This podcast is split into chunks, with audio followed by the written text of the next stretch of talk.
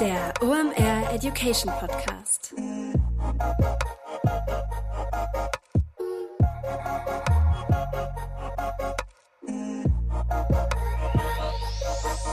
Es ist wieder Montag, Zeit für eine neue Folge OMR Education. Mein Name ist Rolf Wehrmann. Ich bin der Chefredakteur der OMR Reports und heute haben wir einen ja, Titan des E-Commerce zu Gast. So habe ich ihn zumindest in der letzten Episode schon mal angekündigt. Johannes Kliesch, Gründer von Snox, heute zu Gast und wir reden über Referral Marketing. Da sind die richtig effektiv und spannend, mal wieder sehr datengetrieben.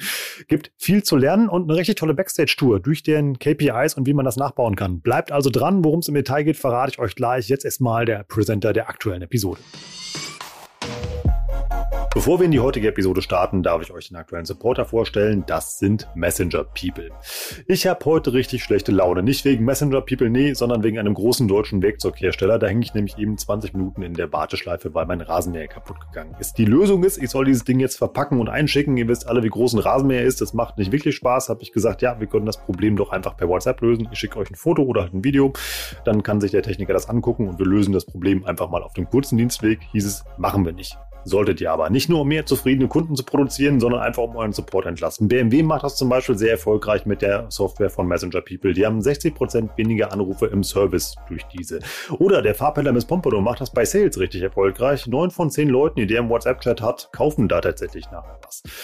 Das Team von Messenger People hat mal aus den 2000 Kundencases, die die haben, mal ein paar rausgesucht und hat für euch ein Playbook zusammengestellt. Das findet ihr unter messengerpeople.de slash education-playbook. Da könnt ihr mal reinlesen, wie richtig gute WhatsApp-Cases aussehen und vor allem das Ganze ist DSGVO-konform. Das ist ja immer so eine große Frage, wenn es um das Thema WhatsApp geht. Nutzt einfach die Chance, ist ein wahnsinnig unterschätzter Kanal aus meiner Sicht. Checkt das mal aus, messengerpeople.de slash education-playbook. Wer Referrals, also Empfehlungen für sein Produkt haben will, der braucht erstmal zufriedene Kunden. Das heißt, ein Kernelement für diese Online-Marketing-Disziplin ist also die Kundenzufriedenheit zu steigern. Also in unserem schönen Anglizismus ist das die Customer Experience. Wie macht das Nox? Im Wesentlichen beruht das auf drei Säulen. Zum einen in dem krassen Kundensupport, dann über die Verlängerung der Customer Journey durch den Versand- und Bestellprozess und dann auch noch durch die Produkterfahrung. Das Ganze messen die natürlich wieder. Äh, Johannes verrät auch gleich, welche Tools sie dafür benutzen und wo da die wichtigsten KPIs sind. Eine richtig spannende Folge Folge. Ihr könnt da mal euer ja, eigenes E-Commerce-Geschäftsmodell mal drüberlegen und mal gucken, wo ihr noch so die entscheidenden Prozentpunkte rausholen könnt. Denn bei denen lohnt sich das. Die sind nämlich mit jedem zehnten Kunden, und das ist echt richtig krass, also mit zehn Prozent ihrer Leute, die da Socken und Unterhosen bestellen, sind die im direkten Kontakt, weil sich so viele Leute bei denen melden. Und warum das genauso wichtig ist und eine Riesenchance für euer Business, das verrät euch jetzt Johannes im Podcast. Wir starten rein. Viel Spaß mit der OM Education Episode mit Johannes Kliesch. Kurzer Disclaimer, bevor wir jetzt wirklich starten in die Episode. Wir hatten ein kleines technisches Problem. Johannes hat nämlich mit seinem Headset aufgenommen und nicht mit dem Mikro, was eigentlich vor ihm steht.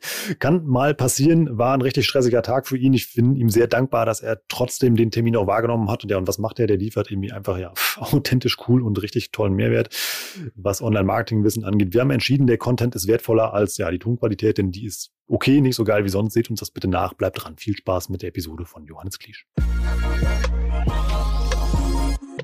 Moin Johannes, schön, dass du da bist.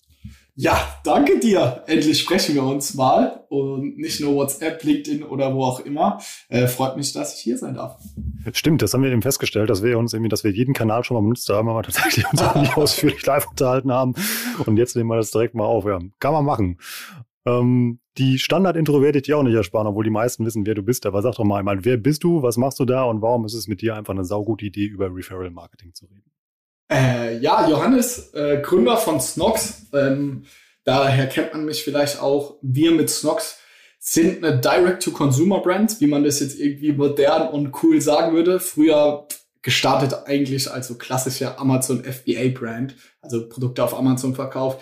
Im Laufe der letzten vier, fünf Jahre haben wir uns, glaube ich, da gut entwickelt hin zu einer wirklichen Brand oder wir versuchen das zumindest auch in den letzten Jahren so direct to consumer, also dass wir nicht nur über Amazon unsere Produkte verkaufen, sondern auch Online-Shop, alle möglichen Marktplätze, auch bei euren Freunden bei About You seit neuestem. Und unser Produkt, habe ich gar nicht erwähnt, sind Socken am Anfang. Inzwischen ist unser Hauptprodukt tatsächlich auch Boxershorts, inzwischen auch Frauenunterwäsche, so in der Kategorie Basic Fashion Produkte sind wir unterwegs. Und ja, geile Zeit gewesen, die letzten vier, fünf Jahre. Und der Grund, warum wir heute sprechen, ist, glaube ich, dass wir, wir verkaufen Basic Fashion Produkte und unser Hauptprodukt ist so schwarze Boxershorts und trotzdem hm. haben wir es einfach gut geschafft, über die letzten Jahre irgendwie uns von unserer Konkurrenz zu differenzieren. Wir haben da verschiedene Ansätze und verschiedene Sachen, die wir machen. Und eine Sache, die gerade in den letzten Monaten super relevant und wichtig für uns geworden ist, ist dieses Empfehlungsmarketing und dann auch in Kombination so mit Customer Experience so. Also ab was für einem Zeitpunkt mache ich mir selber viel Gedanken, sitzt du abends bei deinen Kindern oder bei deiner Frau und sagst, ey, verrückt, ich habe heute bei Snox bestellt und ist es XYZ passiert. So, weil das ist ja da, wo man irgendwie hinkommen will und wo auch so ein E-Commerce-Business dann auch geil profitabel wird, weil du dann eben nicht noch zusätzliche Marketingkosten für Neukunden akquirieren musst. Aber da gehen wir jetzt gleich ja tiefer rein und ich glaube, wir machen uns da viele Gedanken drüber, vielleicht auch mehr als andere. Und äh, da haben wir ja beide ja mal gesagt, lass uns darüber sprechen und lass mal gucken, wo die Reise dahin geht in den nächsten halbe Stunde, 45 Minuten. Ähm, schieb uns doch noch mal gerade ein paar Zahlen rüber, wo du mal gerade hier sitzt, damit man es noch so ein bisschen fassen kann. Ähm, also, weil das klingt ja, wenn du es erzählst, immer so schön bescheiden, was dich auch so sympathisch macht. Aber ja, da steckt ja richtig, direkt äh, richtig Business hinter. Ja, nimm uns doch mal mit. Genau, also wir sind 50 Vollzeitleute plus minus so, also äh, roundabout. Vom Jahresumsatz werden wir dieses Jahr zwischen 25 und 30 Millionen äh, irgendwo rauslaufen. Wir haben jetzt, unser Hauptquartal, muss man sagen, war jetzt Q2. Äh, es lief phänomenal. Äh, Q4, wie alle wissen, im E-Commerce ist dann auch nochmal richtig, richtig wichtig. Also so in dieser Range laufen wir. Im äh, Investoren-Business würde man sagen, unsere aktuelle Run-Rate wäre dann in Richtung 25 bis 30 Millionen. Aber mal gucken, wo da die Reise hingeht dieses Jahr. Ähm, wir haben neben Snox haben wir noch unsere Beratung, Snox Salting. Da sind wir auch sehr happy und seit neuestem auch Café. Also ich würde mal selbst behaupten, wir sind da sehr umtriebig, aber ja, unsere kleine Unternehmensgruppe äh, machen wir so roundabout plus minus 25 bis 30 Millionen, um das mal einzuordnen. Ja, schon echt eine Menge mit Socken und Unterwäsche. Wie, ähm, wie war der Prime Day gerade? Der ist ja gerade durch. Ey, Weltklasse, muss ich wirklich sagen. Also äh, Prime Day ist ja normal auch immer jetzt um die Jahreszeit, also in den letzten Jahren immer gewesen. Äh, letztes Jahr durch Corona wurde er verschoben auf Herbst, also im Oktober. Um besser unser Businessmodell zu verstehen, unser Hauptprodukt sind vor allem neben unseren Boxershorts, die das ganze Jahr laufen, im Sommer unsere Sneakersocken. Und es war super blöd letztes Jahr, dass der Prime Day dann vom Sommer aus unserer Hauptsaison quasi in Richtung Herbst geschoben wurde. Deswegen war letztes Jahr so große Enttäuschung für uns. Aber dieses Jahr war es wirklich sehr, sehr geil. Also wir konnten da im Vergleich zum Vorjahr ähm, unseren Umsatz verdreifachen fast und vor allem unseren Deckungsbeitrag. Und wir sind Bootstrap, wir haben keine Investoren drin. Äh, deswegen sind wir immer sehr auf Profitabilität aus. War der auch dieses Jahr super lukrativ für uns. Ähm, daher, ey, vollumfänglich, mega vom Umsatz. Was ich nicht ganz so verstehen kann, dass ich das Gefühl habe, dass der, der Marketingdruck seitens Amazon etwas weniger wird beim Prime Day. Kann ich jetzt auch nicht in Zahlen fassen, aber äh, früher war es so, zum Beispiel am Prime Day, wenn du auf die Startseite kommst, dann war das eine komplett andere Startseite und es waren mhm. Animationen und alles drauf. Und inzwischen ist es quasi oben ein Banner, so, wo Prime Day steht und dann kannst du draufklicken, siehst die Angebote. Also, ich weiß nicht, warum Amazon dann nicht mehr so den Druck gibt und die machen auch schon Fernsehwerbung und auch Radio und so. Aber die letzten zwei, drei Jahre davor, und wir machen ja jetzt Amazon, Amazon schon seit vier, fünf Jahren, habe ich so das Gefühl, so vom Druck, den Amazon auf diesen Prime Day gibt, wird es irgendwie von Jahr zu Jahr ein Ticken weniger. Ähm, mhm. Kann aber auch eine komplett falsche Wahrnehmung sein. Also ich, wir gucken das ja auch irgendwie aus unserer Bubble. Es mhm. kann aber auch sein, dass es strategisch irgendwie ein Grund ist, für Amazon dann nicht mehr so Gas zu geben. Ähm, ich weiß nicht, vielleicht hast du da auch Erfahrungswerte. Habt ihr da irgendwie bei OMR was mitbekommen? Aber das war dieses Jahr so ein bisschen hm, bescheiden. War auch der Hintergrund meiner Frage. Also ich habe auch gefühlt tatsächlich eben für keinen Amazon Shopping Event so wenig Werbung im Vorfeld gesehen wie halt für, für diesen Prime Day. Deshalb auch die Frage, wenn es gut gelaufen ist, umso besser. Aber lass uns mal zu unserem Thema kommen, Referral Marketing. Du hast ja eben schon ein tolles Bild gezeichnet. Ich sitze also abends auf der Couch und ich habe deshalb auch so ausführlich gerade nach Amazon gefragt, weil das ist ja einer eurer Hauptabsatzkanäle. Und wie baue ich diese Customer Experience dann auch speziell über Amazon, dass ich einfach Bock habe, bei euch Socken zu kaufen? Ja, also Amazon, auch hier nochmal ein bisschen Zahlen zu nennen oder Relation. Also 50 Prozent unseres Umsatzes macht nach wie vor Amazon äh, in Kombination auch mit unseren anderen Marktplätzen. Und Mark auf Marktplätzen so eine Customer Experience oder generell der Überbegriff eine Marke wirklich aufzubauen, ist sau schwer. Ähm, mhm. Daher haben wir uns darüber schon am Anfang den Kopf zerbrochen. Und für mich essentiell sind so zwei, drei Sachen. Die erste und so ein bisschen einfachste Sache ist für mich Customer Service. Also, Customer Service ist für mich eine der underratedsten Themen überhaupt. Ähm, um auch hier wieder Zahlen zu nennen. Mindestens zehn Prozent aller Leute, äh, aller Bestellungen kontaktieren uns. Also wenn man die Anzahl der Service-Tickets geteilt durch unsere Bestellungen sind es plus minus zehn Prozent dauerhaft. Also jeder zehnte Kunde schreibt uns auch eine Nachricht, weil er irgendwie ein Problem hat oder weil er irgendwas macht. Das bedeutet, wir haben jeden Woche haben wir mehrere tausend Touchpoints und schon am Anfang waren es halt dann nur ein paar 10, 20, 30 Touchpoints mhm. und vor allem viel intensivere Touchpoints als jetzt ein reiner Kauf. Und daher kann ich jedem empfehlen, der irgendwie auf dem Marktplatzgeschäft ähm, unterwegs ist, diesen Touchpoint super geil zu optimieren. Wie kann man den Service optimieren oder die Customer äh, Experience rund um den Service sind für mich drei Sachen relevant.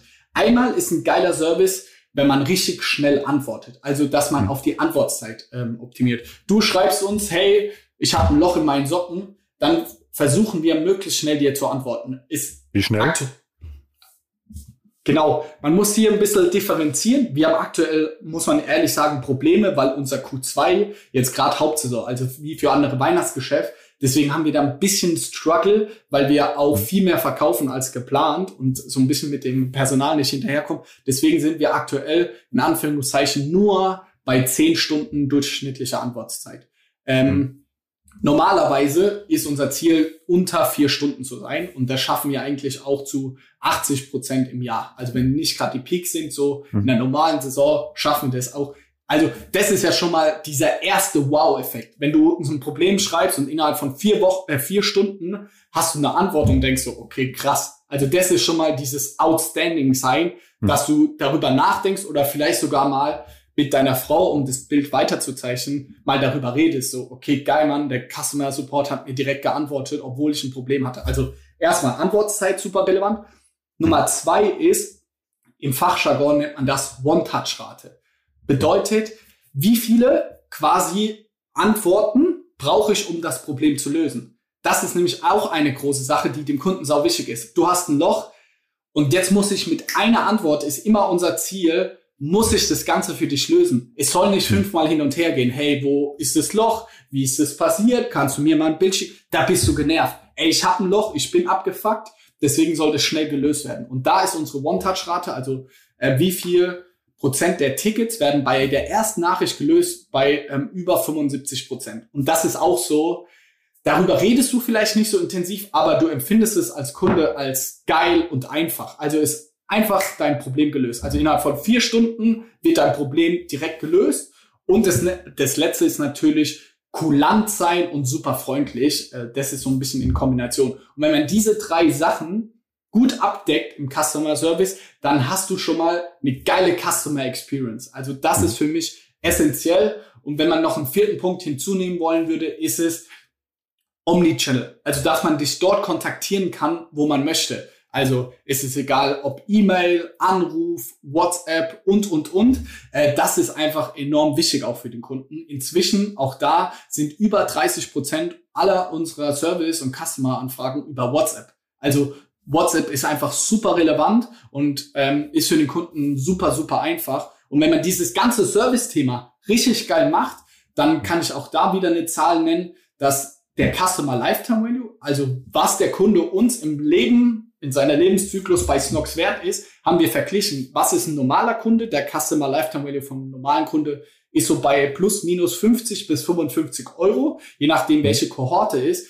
Und die gleiche Kohorte, äh, die mindestens einmal Kontakt hatte mit unserem Customer Service, wo man jetzt eigentlich denken würde, okay, der hat der hatte sich bei uns gemeldet, hatte ein Problem, also ist er eher genervt von der Marke und wird nicht nochmal bestellen.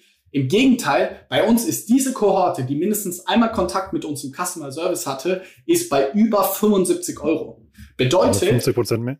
Genau. Ziemlich genau 50 Prozent mehr. Und das ist ja schon mal mega. Und daher investieren wir super viel Ressourcen, Zeit und irgendwie auch Hirnschmalz, wie können wir diese drei, vier Parameter, was ich eben mhm. gesagt habe, die unseren Customer Support ausmachen, wie können wir diese optimieren? Weil wenn wir es nur schaffen, dass diese zehn Prozent der Leute, die uns kontaktieren, wenn wir die mega happy machen, dann kann ich schon mal mit einer gewissen Wahrscheinlichkeit sagen, dass in Zukunft mein Business irgendwie wächst und dass wir geile Customer Lifetime Values haben.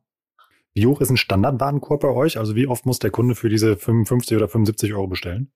Äh, unser Standardwarenkorb bei uns im Online-Shop ist knapp unter 40 Euro. Gerade ist es tatsächlich ein bisschen mehr, aber auch hier, ähm, wenn ich ein bisschen schwammig manchmal mit dem Zahn bin, liegt es einfach mhm. dran, dass man so verschiedene Kohorten sich immer angucken muss. Mhm. Lass uns mal einfach denken in 40 Euro. Also ist der Customer Lifetime Value bei knapp 55, also so 1,3 Bestellungen ist im Durchschnitt so bei uns ein Kunde äh, roundabout. Aber sehr krass, wie hoch da eure Wiederkaufrate ist. Also eben mal, wer einmal bei Snox kauft, der macht das dann jetzt in einem Großteil eben halt auch äh, dann wohl auch nochmal. Erklär uns doch mal diese drei beziehungsweise vier Faktoren, die du eben kurz vorgestellt hast. Was macht ihr denn intern, um die zu optimieren und wie organisiert ihr das? Ja, super gute Frage. Also vom Tool her erstmal, da ja eure Review-Plattform äh, bestimmt spannend. Wir nutzen Zendesk. Das ist für mich so wirklich das ja, Go-To für Customer Service jetzt im E-Commerce-Bereich. Also auch alle Sachen, die ich jetzt erzähle oder rate, bezieht sich vor allem auf E-Commerce. Also da ist irgendwie meine Hauptkompetenz. Ähm, und im E-Commerce-Bereich ist für mich Zendesk die Go-To-Lösung für Customer Service. Also das ist wirklich eine All-in-One-Lösung. Dort äh, lösen wir alles. Jetzt bald tatsächlich starten wir auch noch mit einem weiteren Tool. Charles, lustigerweise seid ihr ja da auch als OMR beteiligt und die waren auch bei euch im Podcast. Darüber werden wir jetzt WhatsApp machen, aber eigentlich Zendesk. Und wie wir das optimieren, ist, dass wir innerhalb von Zendesk die verschiedenen, also für jedes dieser, ich nenne es mal Bausteine, diese vier, die ich genannt habe, gibt es im Endeffekt eine Kennzahl. Also eine One-Touch-Rate, dann äh, Stunden bis zur vollständigen Lösung, dann gibt es über welche Channel kommen wie viele Tickets rein, etc. Und auf diese KPIs optimieren wir sehr, sehr stark. Also unser mhm. Customer Service Team besteht inzwischen aus sechs Leuten nächste Woche am 1.7. Ah, diese Woche äh, fängt noch eine siebte Person an und wir versuchen einfach hier immer dieses Service-Level sehr hoch zu halten. Und wir gleichzeitig in Sendes kann man auch die Kunden befragen, wie gut hat dir der Customer Service gefallen? Und auch hier sind wir durchschnittlich bei einer Zufriedenheit von 95 Prozent. Um jetzt auch nicht zu wie wir, zu wie er war und durcheinander zu werden. Ähm, aber wir sprechen wir auch gleich nochmal. Wir fragen auch den NPS ab bei unseren Kunden generell. Also NPS bedeutet von eins bis zehn, hey, wie zufrieden bist du oder wie wahrscheinlich ist es, dass du Snox deinen Freunden weiterempfehlen kannst. Und wenn jemand antwortet, egal welche Nummer, dann fragen wir einem Freitextfeld, ähm, warum hast du uns eine 10 gegeben oder warum hast du uns eine 1 gegeben? Und tatsächlich ist einer der Hauptfaktoren, Nummer 1 Faktor ist Produktqualität und Nummer 2 und 3 ziemlich gleich auf ist Versandgeschwindigkeit und Kundenservice, warum jemand mhm. super zufrieden bei uns ist. Und das zeigt halt eben, äh, wie man unser Geschäftsmodell, also Basic-Produkte äh, verkaufen, runterbrechen kann. Dass diese drei Faktoren einfach entscheidend sind also Versandgeschwindigkeit, geiler Kundenservice und eine geile Produktqualität. Dieses ganze Tamtam -Tam drumherum, das ist nice to have und eine Marke ist bestimmt auch relevant. Aber das sind die drei Faktoren, die irgendwie deinen Umsatz überproportional steigern lassen. Also die drei Sachen müssen wir operativ meistern und richtig gut drin sein, dass wir als Snox irgendwie in fünf Jahren auch noch gut dastehen. Und äh, noch einmal zu dem äh, zu der Support-Geschichte. Also Ihr löst das mit Ressource, indem ihr also ein größeres Team baut, ähm, weil ihr bei zehn Prozent der Kunden, mit denen ihr eh in Kontakt seid, dann signifikant die Customer Lifetime Value erhöht. Genau, absolut. Und das ist, sage ich mal, eine, dann eine Matheaufgabe, wo wir uns mhm. dann anschauen, hey, was kostet uns quasi der Customer Service irgendwie als Abteilung pro Monat und was sind diese erhöhte Customer Lifetime Value, was können wir quasi maximal so ein bisschen äh, ausgeben. Und das lohnt sich ähm, extrem gut. Also das kann ich mhm. wirklich nur jedem empfehlen. Das ist wirklich ein, ich nenne es mal lukratives Business und das sollte man, glaube ich, hier mal aus dem Podcast auch mitnehmen, dass man sich so selber seinen Customer Support mal anschaut und je nachdem, wie fit man auch in seinem CRM ist, wie auch immer, sich vielleicht so eine Kohorte mal aus, rauszieht und schaut, wie sich das Ganze verhält. Äh, ja, das ist super gut. Und was man in diesen Sachen noch überhaupt nicht drin hat, und darüber sprechen wir eigentlich ja heute, ist dieses Referral Marketing. Also, wenn du dir überlegst, dass von dieser Kohorte schon der Customer Lifetime Value 50 Prozent höher ist, dann haben wir ja noch nicht gemessen, was auch super, super schwer ist, wie viele Leute haben die noch bewegt, auch bei uns zu kaufen. Weil die haben ein geiles Serviceerlebnis bei uns gehabt. Und wenn die das jetzt noch ihren Freunden erzählen, ey, ich hatte ein Loch in den Socken und ich habe eine komplett neue Packung bekommen und es ging alles super schnell und easy, ey, da kannst du auch bestellen, dann ist das ja nochmal ein zusätzlicher Treiber und Effekt, den wir nicht messen können, aber der nochmal on top kommt zu dieser 50% erhöhten irgendwie Customer Lifetime Value. Also ihr könnt das gar nicht messen. Also ihr macht das nicht zum Beispiel, dass das ihr, ihr das irgendwie incentiviert, zum Beispiel hier, äh, wenn mit individuellen Gutscheincode zum Beispiel oder sowas. Doch, das machen wir auch. Also dieses klassische Freunde werben Freunde. Aber ich weiß nicht, wie es bei dir ist. Da würde ich gerne mal den Ball umdrehen. Wie oft hast du das denn schon gemacht? Also, dass du wirklich dann von deinen drei Kumpels die E-Mail-Adresse eingegeben hast, um einen 10, 20 Euro Gutschein zu bekommen. Ich glaube, der Anteil ist geschwindend gering. Aber wohingegen ich glaube, was ich auch bei mir oder auch im Freundeskreis beobachte, äh, wenn man heute zum Beispiel heute Abend das Deutschlandspiel schaut, dass man eben dann schon mal erzählt, ey, ich habe letztens dort bestellt, das ist voll geil oder da passiert das und das oder der Service ist geil.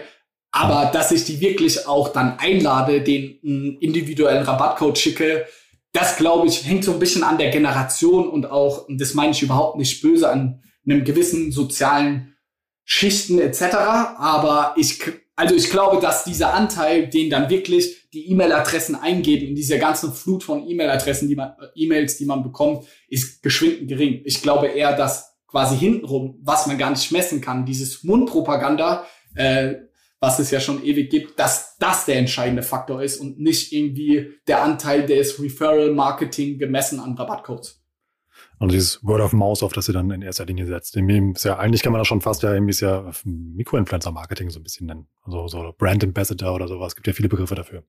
Ja, absolut. Und äh, daran glaube ich einfach extrem. Und ich habe es ja eben, glaube ich, stark verdeutlicht. Ich glaube halt, man kann das incentivieren und das ist auch ein zusätzlicher geiler Kanal, aber ich kenne irgendwie kein E-Commerce-Business und ich bin da habe da viele Einblicke, dass irgendwie den Anteil von diesem Referral-Marketing irgendwie mhm. über zehn Prozent treibt. Also selbst wenn man fünf Prozent da schafft, ist schon mega. Äh, aber dann ist es irgendwie mit zehn Pop-ups, fünf E-Mails hinterher, empfehle uns, empfehle uns, empfehle uns. Und ich glaube, das sollte ja auch nicht der Ziel, das Ziel sein, sondern es sollte eher das Ziel sein, irgendwie durch eine geile Dienstleistung im Anführungszeichen oder durch diese geile Customer Experience dass die Leute dann über dich reden und dieser Word, Word of Mouth Charakter entsteht und dass du nicht Leute incentivierst, nur weil sie 15, 20 Prozent Rabatt für sich selber und für den Freund bekommen, da 20 E-Mail-Adressen irgendwie eingeben. Du hast ja eben gesagt, eben halt, ähm, das besteht aus drei Säulen eigentlich. Die erste hast du ja schon erklärt, das ist ja der Support, bin ich jetzt einfach mal darunter Versand, hattest du eben noch angesprochen. Ähm, habt ihr Versandkosten? Nee, also getrieben auch aus unserer Am Amazon-Vergangenheit, da ist es so, als, also als Amazon-Kunde zahlst du ja keinen Versand. Daher war es uns von Anfang an auch klar, wenn wir einen eigenen Online-Shop haben, können wir keine Versandkosten verlangen, sonst wird der eigene, eigene Shop irgendwie im Nachteil sein im Vergleich zu Amazon. Aber wir haben auch tatsächlich viel getestet, also AB-Testing etc. Und es ist tatsächlich für uns auch profitabler, keine Versandkosten zu verlangen, dadurch eine höhere Conversion Rate zu haben, äh, ist unterm Strich profitabler. Also ist ein bisschen schwieriger zu testen, aber für jede irgendwie Shop, der da gerade jetzt zuhört und auch eine gewisse Größe hat und vielleicht auch das Setup, um Sachen AB zu testen, kann ich das nur raten, das mal zu empfehlen, äh, auszuprobieren. Keine Versandkosten, ob dann nicht die ähm, Conversion Rate irgendwie überproportional steigt, so dass es unterm Strich schon lohnt. Also da sollte man so ein bisschen vom Mindset irgendwie offener sein. Da inzwischen ist so keine Versandkosten, ist schon fast der Marktstandard, würde ich behaupten. Was kann ich denn beim Thema Versand noch machen, um ähm, zufriedene Kunden zu bauen, also die Customer Experience zu verbessern? Genau, also mit das Hauptthema ist natürlich Versandgeschwindigkeit. Also wenn ich bestelle, wann kommt das Paket bei mir an? Und auch hier gibt es viele verschiedene Statistiken. So für uns haben wir gemerkt, dass der Kunde zufrieden ist in den aller, allermeisten Fällen. Wenn es drei Tage dauert zwischen irgendwie Bestellung abgegeben, bis es bei mir ist. Alles über drei Tage nimmt dann die Zufriedenheit und auch die Erwartungshaltung stark ab. Ähm, daher Geschwindigkeit super wichtig.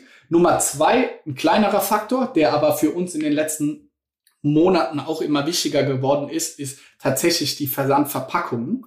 Also ähm, großes Thema auch Nachhaltigkeit. Äh, will ich jetzt auch gar nicht zu weit in dem Step jetzt schon aufmachen, aber wir haben eine Grasverpackung. Also unser Karton ist zu 30 Prozent auf aus Gras und du schmunzelst schon. Genau das ist auch wieder so ein kleiner Wow-Effekt. Wenn ein Paket von uns kommt, dann ist der Karton grün. Alle anderen ähm, Kartons sind irgendwie braun und unser ist bedruckt und da, der, da sind sogar so Grashalme und so drauf und wir erklären, mhm. warum unsere Verpackung aus Gras ist das ist auch, das zähle ich auch mit in den Versand rein, weil das ja die Experience ist. Wenn es schnell ankommt, dann kommt auch noch ein grünes Paket, das ist irgendwie aus Gras, wird von DRL Go Cree noch geliefert, dann ist es schon mal was anderes als jetzt dieses, ich nenne es mal Standard Amazon Paket, wo ich jeden Tag oder alle zwei, drei Tage ein Paket bekomme. Das ist ähm, super wichtig und auch bei der Verpackung, wenn du beispielsweise bei uns nur ein Produkt bestellst, also eine Packung Boxershorts, dann haben wir gar keinen Umkarton, sondern dann wird es in der in dem eigentlichen Produkt einfach nur äh, verschickt. Also wird ein hm. Label drauf gemacht, um hier auch Verpackungsmaterial zu sparen. Und wir weisen den Kunden dann beim Versand auch darauf hin, hey, ist keine Umverpackung, wir wollen irgendwie Material sparen. Und da merken wir auch, dass es, können wir auch messen über unsere NPS-Methode, dass es in den letzten Monaten extremst zugenommen hat dass wir darauf positives Feedback bekommen. Also am Anfang war es so okay, aber durch dieses ansteigende Awareness über Nachhaltigkeit ist so, dass immer mehr Leute, die uns dann wirklich auch eine 10 geben im NPS-Scoring, also die wirklich irgendwie hammer zufrieden sind, schreiben immer mehr von wirklich von KW zu KW, also Kalenderwoche, sieht man wirklich diesen Anstieg, wie wichtig äh, Nachhaltigkeit ist. Daher ist Verpackung ein großes Thema. Und noch drittes, und da sind wir gerade dabei, immer mehr und mehr zu machen, ist das sogenannte Parcel-Anbieter. Da geht's jetzt so ein bisschen noch tiefer ins Detail. Parcel-Anbieter ist, es gibt verschiedene Tools, die das darstellen können. Diese können dir quasi die DRL-Sendungsinformation, können die in dein CRM mit reinliefern. Bedeutet, du bestellst bei uns, Rolf, und wenn dein Paket bei deinem Nachbarn liegt, können wir dir proaktiv eine E-Mail schreiben und zwar keine nervige von DRL und fünf SMS, sondern wir können dir im Snox-Design, wir können dir eine E-Mail schreiben, hey, dein Paket liegt bei Nachbar XY, hol es doch bitte ab. Und zum Beispiel, wenn du es nach drei Tagen nicht abgeholt hast, können wir dir nochmal schreiben, hey, du hast es bisher irgendwie, ähm, hast du es irgendwie erfolgreich abgeholt oder ist es immer noch bei deinem Nachbar?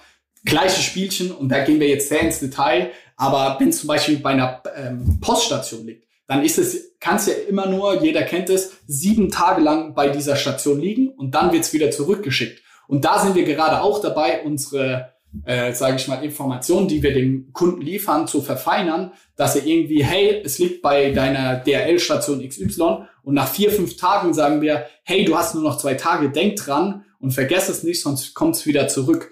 Und mhm. dadurch ist es auch ein großer Faktor, wie wir schaffen können, diese Experience rund um das Versanderlebnis aus der Kundenperspektive irgendwie zu optimieren. Wenn ich das nochmal zusammenfassen kann, irgendwie Versandgeschwindigkeit, Verpackung und Nummer drei irgendwie die Informationen, die ich dem Kunden an dem Hand gebe. Und auch hier, und das ist ähm, zusammenfassend zu sagen, bei allen Schritten, worüber wir jetzt reden, ist immer das oberste Credo für uns zwei Sachen. Einmal so persönlich wie möglich, also unsere E-Mails etc., alles ist immer sehr persönlich. Murat hat deine äh, Sachen verpackt, der Customer Service meldet sich bei dir, da meldet sich Christine oder Victoria oder unsere anderen äh, Serviceberater. Also dass es sich immer sehr persönlich und irgendwie auch intim anfühlt und nahbar. Und Nummer zwei, wichtigster Fakt, oder die zwei sind gleichzustellen, Einfachheit. Ich habe im Service schon drüber geredet, diese One-Touch-Rate, dass es für den Kunden möglichst einfach ist. Genauso ist es aber auch im Versand. Der Kunde soll irgendwie nicht bei DRL auf die Seite gehen und seine Sendungsnummer abtippen müssen und eine scheiße Experience haben, sondern wir geben ihm die Infos. Für den Kunden soll es so einfach wie möglich sein, bei uns zu bestellen, aber genauso quasi unsere Marke zu erleben. Krass, wie äh, ihr das individualisiert. Macht ihr das nur per E-Mail oder macht ihr das auch schon per WhatsApp? Also sich diese Informationen, die du gerade beschrieben hast, also Paket ist gepackt, Paket ist unterwegs, Paket liegt beim Nachbarn oder hat Angst alleine in der Packstation, hol mich bitte ab. Ähm, macht ihr das auch per Mail oder E-Mail oder auch per WhatsApp? Äh, wir machen das tatsächlich gerade per E-Mail, aber gemeinsam mit den äh, guten Freunden von Charles, da liebe Grüße an Adi und äh, alle aus dem Team, sind wir dabei, das auch in WhatsApp darzustellen. Das ist für mich nämlich auch hier, ich will gar nicht so weit äh, abschweifen, aber das ist für mich jetzt nochmal der nächste Step, irgendwie die Customer Experience noch krasser zu machen. Das ist nicht irgendwie eins von 100 Mails, die ich am Tag bekomme, hm. dass sich wie Spam anfühlt, sondern dass die wichtigen Ereignisse bei mir in WhatsApp reinkommen. Und auch da nicht zu viel Spam, weil dann bin ich auch genervt in meinem WhatsApp, sondern im Gegenteil, äh, die wichtigen Informationen. Aber dass das Paket irgendwie morgen zurückgeht, äh, wenn es nicht abholt, das ist halt eine wichtige Info und die brauche ich in meinem WhatsApp. Und das versuchen wir gerade dargestellt zu bekommen und sind da intensiv dabei. Und ich hoffe, wenn wir irgendwie vielleicht mal in drei bis sechs Monaten nochmal miteinander sprechen, dann haben wir das umgesetzt. Äh, aber das ist auf jeden Fall so die Vision, wo es für uns hingeht. Möglichst einfach, du hast es direkt interpretiert, da ist halt WhatsApp irgendwie der Kanal, der Way to go für uns. Können wir gerne machen, würde mich echt interessieren, weil ich glaube immer, da ist irgendwie, also der Kanal ist echt eine Macht, der auch noch echt viel zu selten benutzt wird. Habt ihr mal gemessen, was das für einen Social Impact hat, euer Produktdesign? Also du hast ja eben von diesen grünen Kartons erzählt. Könnte ich mir jetzt vorstellen, dass auf einmal, also Leute erstmal sagen, wow, da kommt ein grüner Karton und das ist ja fast schon Instagram-able, weil es ja mal was anderes ist.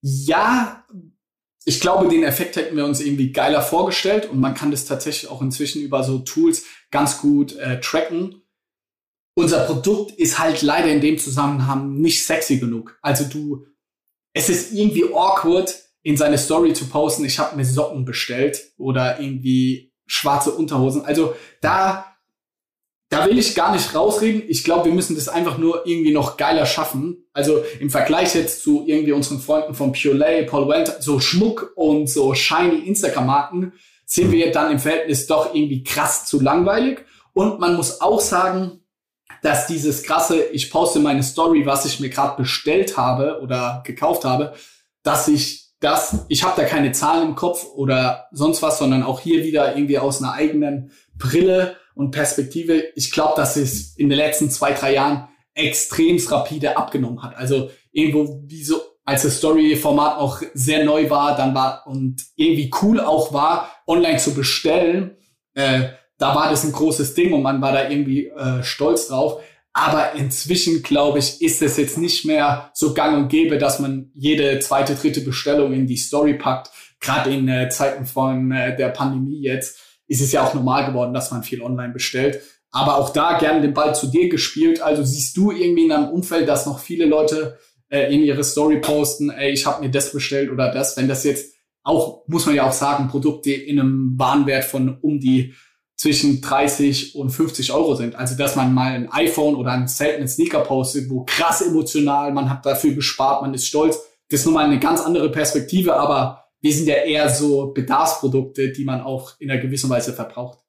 Ja, das dreht sich auch gerade so ein bisschen. Heute sieht man erstmal, dass so Sachen gepostet werden. Hey, ich war heute noch mal im Buchladen und habe analog eingekauft. ja. ja. Kurze Unterbrechung in eigener Sache, danach geht's weiter. Ich habe es neulich in einem Editorial geschrieben, wenn mir der große Geist des Internets erscheint und mich fragt, welche Online-Marketing-Disziplin willst du behalten? Ich würde Content-Marketing sagen und dann versuchen, ihn im Anschluss auf E-Mail-Marketing noch hochzuhandeln. Warum? E-Mail-Marketing wirkt immer so ein bisschen, ja, fast schon antiquiert, auch wenn man hier hört, was wir so über Messenger erzählen, ist aber echt eine Bank und funktioniert richtig gut. Wenn du noch keinen Verteiler hast, solltest du dir schnellstmöglich einen aufbauen. Das haben wir in den letzten Wochen hier ausführlich besprochen. Ich sage nur iOS 14. Wir haben da über diese ganzen Privacy-Themen, CRM und dem ganzen Kundenzugang gesprochen. Das basiert alles auf einem richtig guten E-Mail-Verteiler und den solltest du dir wirklich aufbauen und dieses Gold heben, was da drin steckt. Und das kannst du lernen und zwar in unserer neuen OMR Academy. Die startet am 23.07. Referentin ist da, Janine Hummel, die war ja auch schon beim Podcast, hört da gerne mal rein. Und da lernst du, wie man E-Mail-Marketing richtig bauen kann. Die OMR Academy, das wisst ihr, das ist kein langweiliges ja, Webinar, was ihr einfach wegklickt oder dabei E-Mail schreibt, dir lernt, wie man E-Mail-Kampagnen baut. Nehmen, das ist ein richtig interaktives Format, geht über zehn Wochen und ihr lernt da wirklich, wie man eine richtige Kampagne baut und ihr lernt da vor allem auch am lebenden Objekt. Ich kann das nur empfehlen, richtig geiles Format, die OMR Academy. Mit dem Gutscheincode Academy10 bekommt ihr auch noch 10% auf eurem Platz im digitalen Hörsaal und das Ganze findet ihr unter omr.com slash academy. Viel Spaß beim Pushen eures E-Mail-Marketings.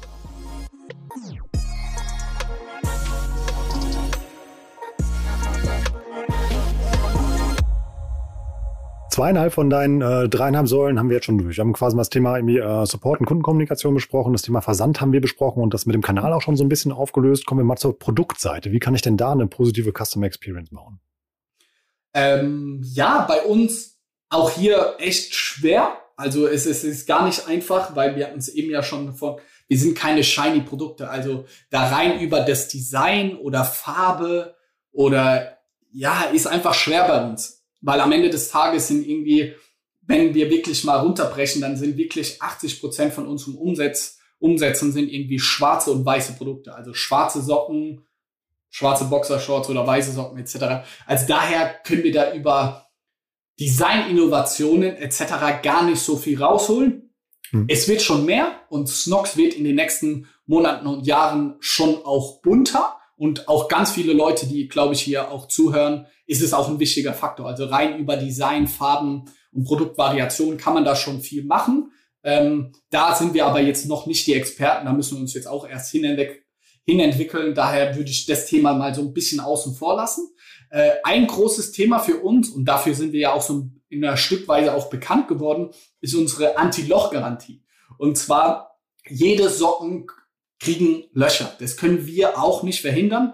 Es ist, ähm, Socken bestehen im Schnitt so zu, mindestens zu 60, 70 Prozent aus Baumwolle. Baumwolle ist eine natürliche Faser. Da wirst du es nie vermeiden können, ähm, dass Löcher reinkommen. Es geht einfach nicht, egal was du machst. Ähm, also wir haben von Anfang an gemerkt, damals auf Amazon, jede schlechte Review irgendwie, die wir bekommen haben, war immer, ja, ich habe ein Loch in den Socken, ich habe ein Loch in den Socken. Und da haben wir damals gar, also intuitiv gehandelt und gar nicht so krass strategisch, sondern wir haben gesagt, lass uns das Ganze doch umdrehen und sagen, wir haben eine Anti-Loch-Garantie.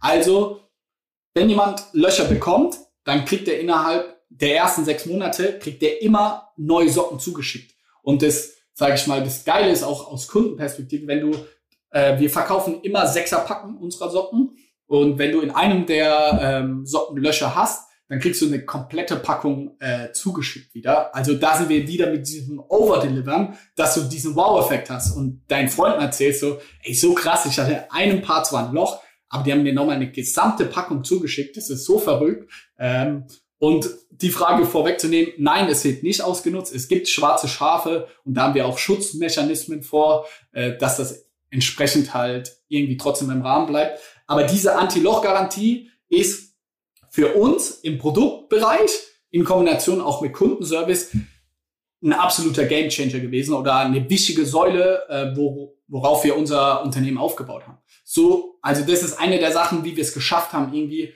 mit so Basic-Produkten irgendwie so ein USP zu schaffen, worüber die Leute irgendwie sprechen, weil es auch irgendwie so ein bisschen outstanding und verrückt klingt, aber ähm, es trotzdem unterm Strich wirtschaftlich ist. Also das ist für diese Säule, nennen wir es jetzt mal Produkt, ist es einfach extrem wichtig, weil wenn ich mir diese Beschwerden im Produktbereich anschaue, ist es zu 95 Prozent irgendwie ein Loch. Nicht nur bei den Socken, sondern auch beim Boxershorts. Hey, irgendwo in der Naht kommt ein Loch rein. Das muss man auch klar sagen. Ey, unsere Produkte haben eine richtig geile Qualität, aber wir werden es nie vermeiden können, dass sie auch mal Löcher reinbekommen. Das ist einfach, äh, das, äh, das ist einfach so. Ähm, und weiter muss man sagen, bei Produkt, wir hatten es schon Nachhaltigkeit angeschnitten, genau das gleiche Thema, nicht nur in der Verpackung, sondern wir sind bei allen Produkten sind wir inzwischen Bio-Baumwolle. Wir haben die höchste Zertifikatstufe. Wir haben äh, bei uns GOTS. Wir haben jetzt auch grüner Knopf. Wir sind komplett plastikfrei. Also ähm, unsere Produkte sind in Altpapier eingepackt. Ähm, und es ist noch nicht mal mehr Klebestreifen dran, sondern das ist alles irgendwie so mit speziellen Kartons. Und auch da, wir haben das Thema vor anderthalb, fast zwei Jahren angestoßen. Inzwischen sind alle Produkte umgestellt. Selbst die Plastikanteil ähm, in unseren Produkten sind jetzt mehr und mehr recyceltes Meeresplastik. äh, was ja auch irgendwie bei Adidas ähm, großes Thema ist. Also Nachhaltigkeit ist ein riesengroßes Thema und hier können wir immer mehr irgendwie herausstechen. Im Marketing reden wir noch sehr, sehr wenig, wie nachhaltig wir eigentlich sind. Also wir sind da wirklich, wenn man es von eins bis zehn sagen würde, wie nachhaltig ist Snox, rein aus Produktperspektive sind wir eine neun von zehn, obwohl wir das sehr, sehr wenig kommunizieren, weil wir gesagt haben, ey, die Leute sollen bei uns kaufen, weil die irgendwie Bock auf unsere Produkte haben. Also aus anderen USPs, ähm, irgendwie kein kratzender Zettel in der Boxershorts, unsere Anti-Lock-Garantie, all diese Punkte aber wir wollen jetzt nicht unsere gesamte Company nur darauf aufbauen, hey, wir sind nachhaltig. Weil wir glauben, in zwei Jahren ist es irgendwie otto normal, dass jeder nachhaltig sein muss. Und dann, dann bringt es halt eben nicht seine, irgendwie seine Company nur auf diesem Nachhaltigkeitsthema aufzubauen, weil das ist ein Feature, was super wichtig und geil zu haben ist. Deswegen haben wir das auch angeschossen. Aber es soll nicht das Feature werden, weil dann wirst du dich in Zukunft nicht mehr am Markt differenzieren können. Ja, trotzdem krass, dass er das nicht nutzt, also irgendwie das irgendwie kommuniziert. Also wenn du jetzt noch für jede verkauftes Paar Socken Baum pflanzt, irgendwie halt, dann bist du die ganze Zeit von dabei. Also dann irgendwie tust du ja beim Einkauf noch was Gutes. Ja, und äh, unser Freund Joko hat es ja jetzt gemacht gerade und hm. auch äh, About You zusammen mit ihren Cheerio-Socken. Finde ich eine geile Idee mit den Baumpflanzen. Ist tatsächlich auch wirtschaftlich super machbar. Ähm, deswegen eine geile Idee von denen. Ich glaube, wenn wir das jetzt auf einmal machen würden, wird, das kommt ja komisch rüber, wenn wir den so ein hm. bisschen nachahmen.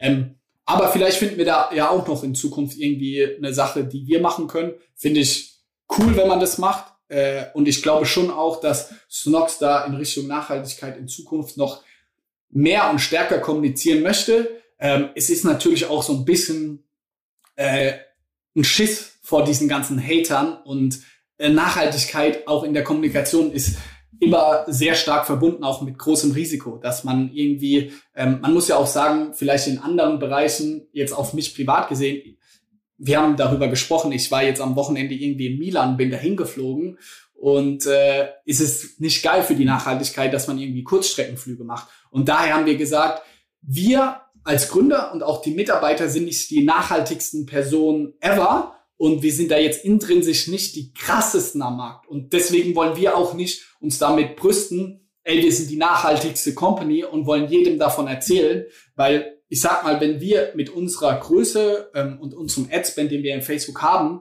jetzt auf einmal über Nachhaltigkeit anfangen würden zu sprechen, dann würde das, glaube ich, auch sehr publik werden und wir würden da sehr aufs Radar von allen kommen. Und nicht, dass wir da was verheimlichen äh, wollen, aber ich glaube nicht, dass wir in der Position sind, der Welt zu erzählen und allen klar zu machen, wir sind die allernachhaltigsten. Weil da gibt's auch Leute, die das noch mal krasser machen. Aber wenn das so im Volksmund auch transparenter wird bei anderen Firmen, dann sind wir da gerne mit dabei. Aber wir fühlen uns nicht gut damit, da jetzt der absolute Pionier zu sein, weil da habe ich auch eine Verantwortung irgendwie gegenüber unseren Mitarbeitern, ähm, weil es einfach ein Unternehmer, unternehmerisches Risiko ist. Also wir haben auch zum Beispiel unsere Freunde von Everdrop, wo wir auch im engen Kontakt waren, die machen auch sehr nachhaltig und sind da, sage ich mal, sehr publik mit dem Ganzen. Und die haben jetzt auch schon zwei, drei große Shitstorms irgendwie gehabt, weil Influencer vielleicht das nicht so nachhaltig präsentiert haben. Also die haben Putzmittel und dann hat eine Influencerin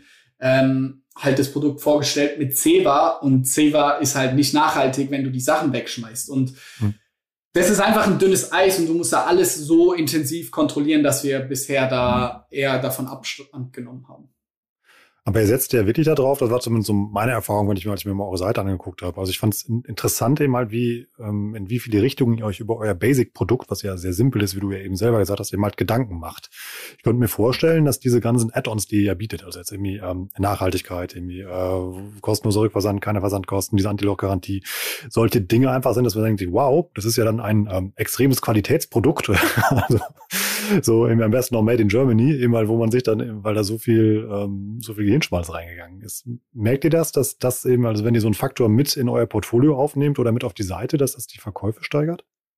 Absolut. Also wir, wir sind super, super datengetrieben. Also wir testen ja alles AB. Wir hatten es im Vorgespräch, wenn man uns auf LinkedIn folgt, posten wir ganz, ganz viele Zahlen etc.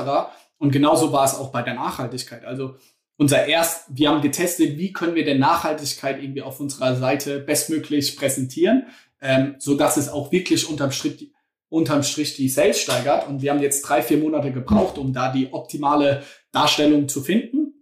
Äh, wir haben als erstes getestet gehabt, dass quasi auf der Produktseite unten, so machen das viele andere, so ein Banner ist. Hey, wenn du dieses Produkt kaufst, sparst du so und so viel CO2, so viel Wasser, so viel äh, Energie und so mit coolen Icons. Das tatsächlich ähm, hat die Kunden bei uns verwirrt und deswegen haben wir weniger Umsatz gemacht. Also wenn man statistisch gesehen ein AB-Test halt ein bisschen komplexer, aber es war schlecht für unseren Umsatz, obwohl wir quasi ein Feature dazugenommen haben würde man jetzt vielleicht denken, oh geil, äh, wir sind nachhaltig und zeigen, wie viel Strom, Wasser, alles gespart. Es war im Gegenteil, es war halt schlecht für unseren Umsatz. Und da kommen wir wieder zu unseren zwei Grundwerten, wo wir gesagt haben, einmal persönlich, aber das zweite viel wichtiger, einfach. Und da haben wir gemerkt, wenn wir da einen großen Banner machen, ist es schlecht für unsere Kunden, weil es nicht einfach zu konsumieren ist, sondern du wirst irgendwie mit irgendwelchen Zahlen, die nicht greifbar sind, wirst du konfrontiert. Also haben wir uns nochmal Gedanken gemacht, was können wir stattdessen machen. Und tatsächlich ist der beste Test, den wir jetzt für die Nachhaltigkeit äh, gemacht haben, ist, dass wir es einfach in unseren Titel packen. Also wenn du jetzt auf unsere Seite mal gehen würdest, siehst du, dass bei fast allen Produkten, die aus Baumwolle bestehen, steht im Titel Boxershorts aus Biobaumwolle. Es ist einfach, es ist super verständlich. Ich will als Kunde bei uns, und daran glauben wir halt, oder sehen wir in unserer äh, Kundengruppe und Zielgruppe, die, die sind alle so, es ist ein geiles Feature und nice to have, dass es nachhaltig ist. Ich will mich aber jetzt nicht intensiv damit auseinandersetzen, wie viel Strom etc. ich spare. Aber ich gebe mir, es ist ein cooles Gefühl, wenn ich weiß, hey, das Produkt, das ich bestelle, kommt, ist aus Bio-Baumwolle, es wird nachhaltig irgendwie verschickt mit DRL Go Green, es hat eine geile Verpackung und hat quasi den gleichen Preis wie davor das ist cool. Ey, das nehme ich gerne mit. Ähm, aber auch nicht, ich bin nicht bereit, deswegen irgendwie das Doppelte zu zahlen, nur weil es nachhaltig ist. Daran glauben wir halt. Und auf den Punkt dazu kommen, wir haben diesen Test gemacht, um einfach nur aus Bio-Baumwolle in den, äh, in den Titel zu machen. Und dadurch machen wir pro Monat, genau auf Monats gesehen, ist knapp 15.000 Euro mehr Umsatz. Und wenn man das kumuliert aufs Jahr gesehen, ist es halt super geil. Und so testen wir jetzt noch weitere Sachen, wie wir die Nachhaltigkeit äh, noch besser darstellen können. Äh, daher, es sind alles Features und wir messen das und man kann sich sicher sein, dass fast jedes Feature, das wir anbieten, irgendwie lukrativ ist und aus einem wirtschaftlichen Hintergrund ist, äh, weil wir da viel rumgetestet haben. Wo generiert ihr die Ideen her? Aus den Supportanfragen und aus dem Kundenkontakt oder wie entstehen die? Ja, ich würde mal so einen Mix sagen. Irgendwie Inspiration, tatsächlich viel über irgendwie zuhören und was die Kunden irgendwie uns sagen, in Kombination durch unser Team und auch natürlich durch Miss und auch durch LinkedIn so. Irgendwie so eine keine Ahnung, Inspiration, aber vor allem auch durch OMR. Zum Beispiel, mhm. ich habe das Thema jetzt NPS angesprochen und tatsächlich habe ich da dein äh, Podcast gemeinsam mit Tarek und ich glaube, er hatte noch einen Kollegen dabei, worüber sie gesprochen haben. Also richtig geile Folge. Da haben sie darüber erzählt, hey, dass sie den NPS vergleichen, äh, Deutschland versus irgendwie Polen, Tschechien und andere Länder. Und das hat mich zum Beispiel super inspiriert. Und dann habe ich gesagt, ey, sowas brauchen wir auch. Darin sind wir bisher scheiße. Wir müssen irgendwie messen können, wie gut die Leute, äh, wie zufrieden sind sie denn mit unserem Versand. Also ich höre wirklich äh, fast jeden, also den Haupt-OMR-Podcast, äh, da höre ich jede Folge äh, und auch euren Education-Podcast hier, äh, höre ich auch einiges an, um da einfach inspirieren zu lassen. Also da nehme ich oft dann so die Grundthemen auf und dann stecke ich das irgendwie in unser Team und sage, hey, was wisst ihr dazu, was könnten wir da machen? Aber auch in LinkedIn werfen, werfe ich mal das Thema rein und so entwickeln sich dann viele Sachen. Also ganz unterschiedlich, aber ich glaube, zusammenfassen lässt sich sagen, viel zuhören. Dadurch kommt, glaube ich, mit die größte Kreativität. Danke für den Werbeblock, aber heute geht's ja um dich. äh, schafft ihr es auch, die, äh, diese, ähm, ja, diese Custom Experience, die du eben beschrieben hast, auch auf Amazon abzubilden? Weil du hast ja gesagt, immer 50 Prozent geht über Amazon, 50 Prozent über den eigenen Shop. Ich würde jetzt denken, ja, Amazon ist, ähm, das sind dann Leute, die einfach gerade Bedarf haben, das einfach mal schnell wegshoppen und die Leute, die auf eurer Website sind, die haben einfach Bock, sich mit euch zu beschäftigen. Ja, äh, das war ja, glaube ich, mit die erste Frage, die du mir gestellt hast. Ähm, Customer Service ist bei Amazon ja genauso. Da schaffen wir diese erste Säule super gut zu machen. Produkt schaffen wir auch geil umzusetzen. Also der Kunde kriegt ja das gleiche Produkt. Das ist auch nachhaltig verpackt. Und auch mhm. dort haben wir im Titel aus Bio-Baumwolle stehen. Und wir haben zum Beispiel auch auf unserer Produktseite jetzt so ein extra Badge von Amazon bekommen, dass wir nachhaltig auch sind. Und das hat extrem die Conversion Rate gesteigert. Bei durchschnittlich so 15 Prozent bei den verschiedenen Produkten. Also richtig brutal. Das war der krasseste Test, den wir je gemacht haben auf mhm. Amazon. Also ja, wir schaffen da die Customer Experience hochzuhalten. Dieses ganze Thema Versand ist zum Beispiel diese Säule ist komplett an Amazon outgesourced, weil wir Amazon FBA machen.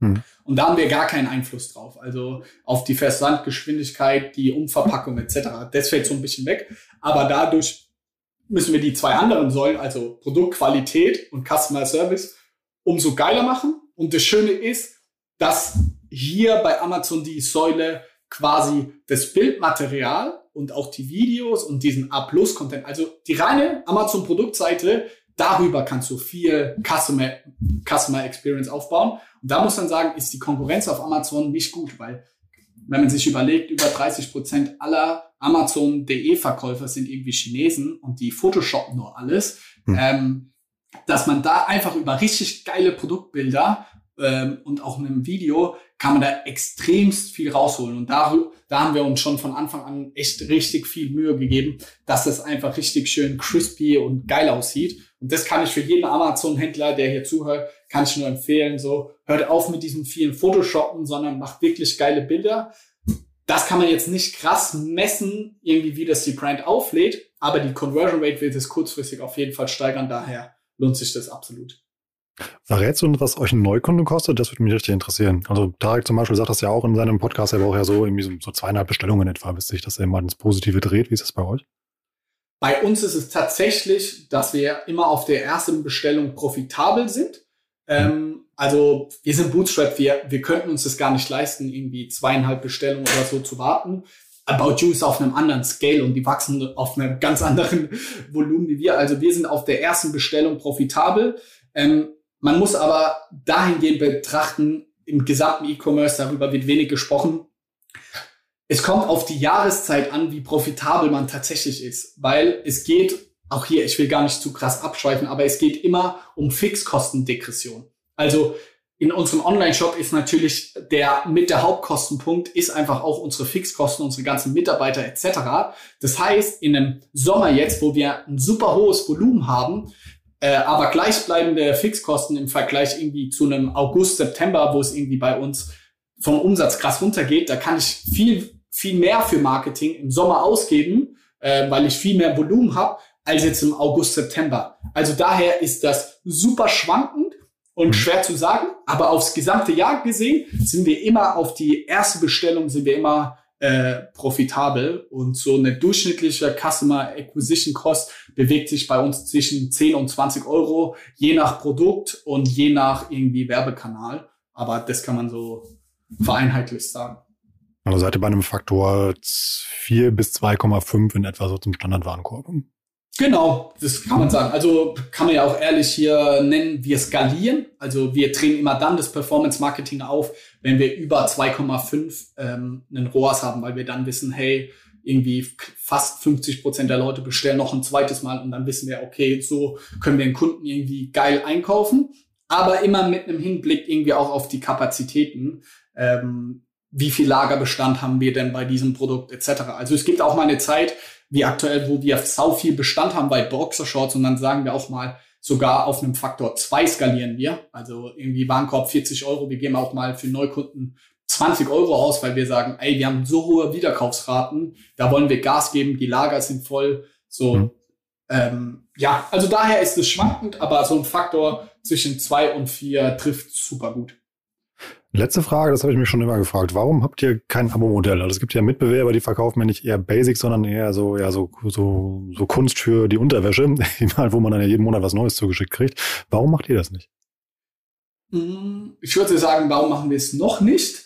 Ich glaube, dass wir bisher einfach viele andere Wachstumschancen gesehen haben für uns. Also ich habe jetzt viel über diese klassische schwarze Boxershorts mm, gesprochen, dass wir darüber vor allem Umsatz gedreht haben.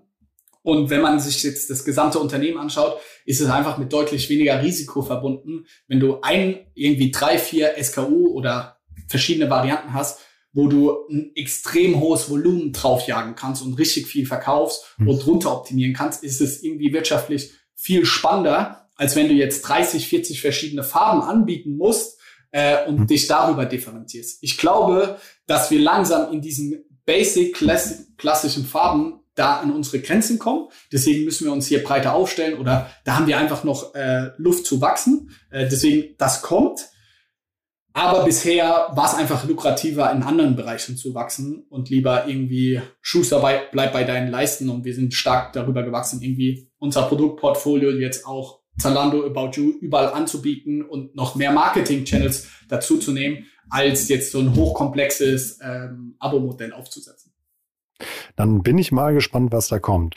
Kommen wir zum letzten Punkt. Für normal machen wir mal die Results to go. Du hast das aber schon unterwegs so gut gemacht, dass du immer einmal diese Learnings zusammengefasst hast. Lass uns doch mal die äh, ja, drei Fuck-Ups to go machen. Eben halt, was kann man denn bei diesem ganzen Thema Referral Marketing und Customer Experience so richtig falsch machen?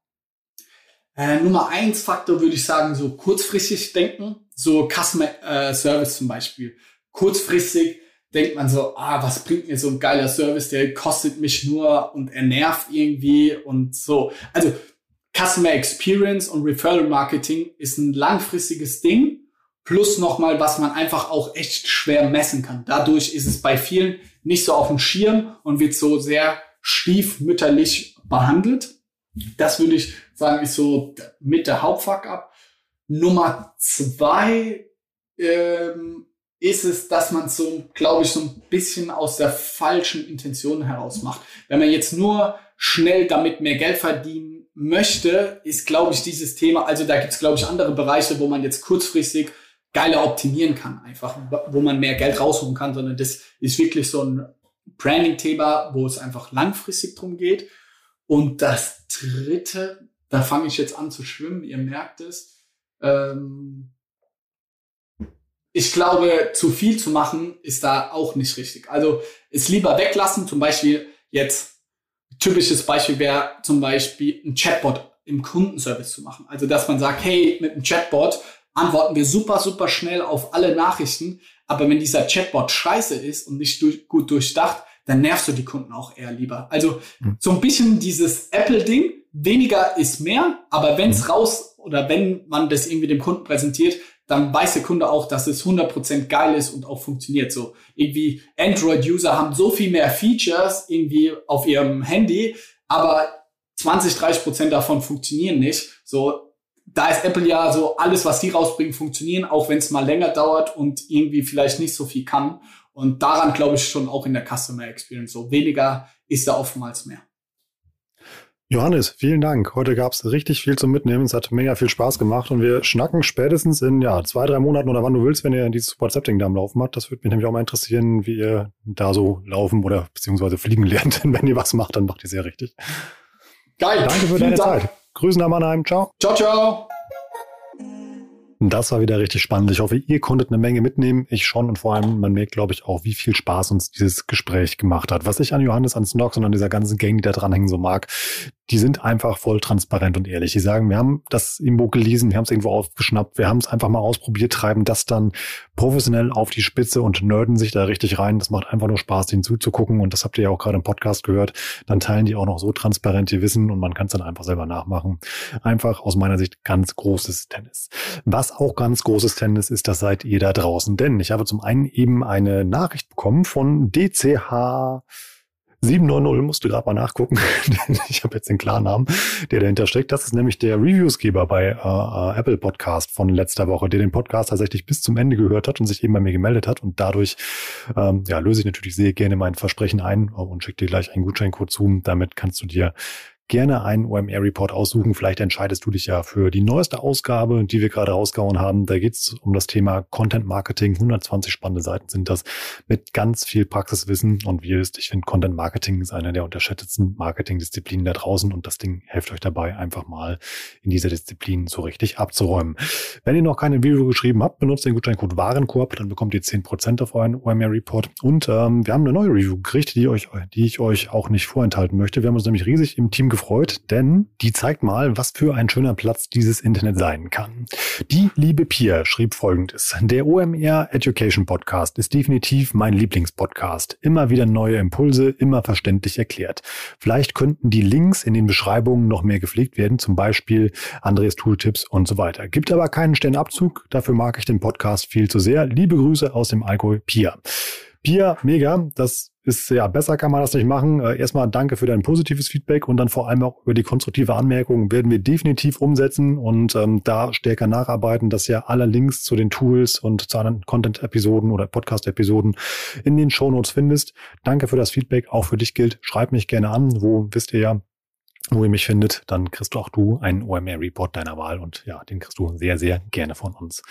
Ich sag Danke fürs Zuhören. Kann wieder für die Liebhaber dieses Formats, die bis ans Ende hören, spoilern, worum es um nächste Woche geht. Da ist Andi zu Gast und wir reden mal ein bisschen über UX und Design, ähm, ja, CI und solcherlei Sachen.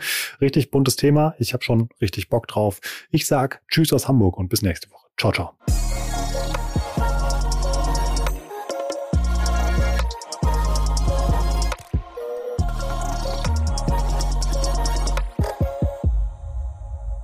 Dieser Podcast wird produziert von Podstars bei OMR.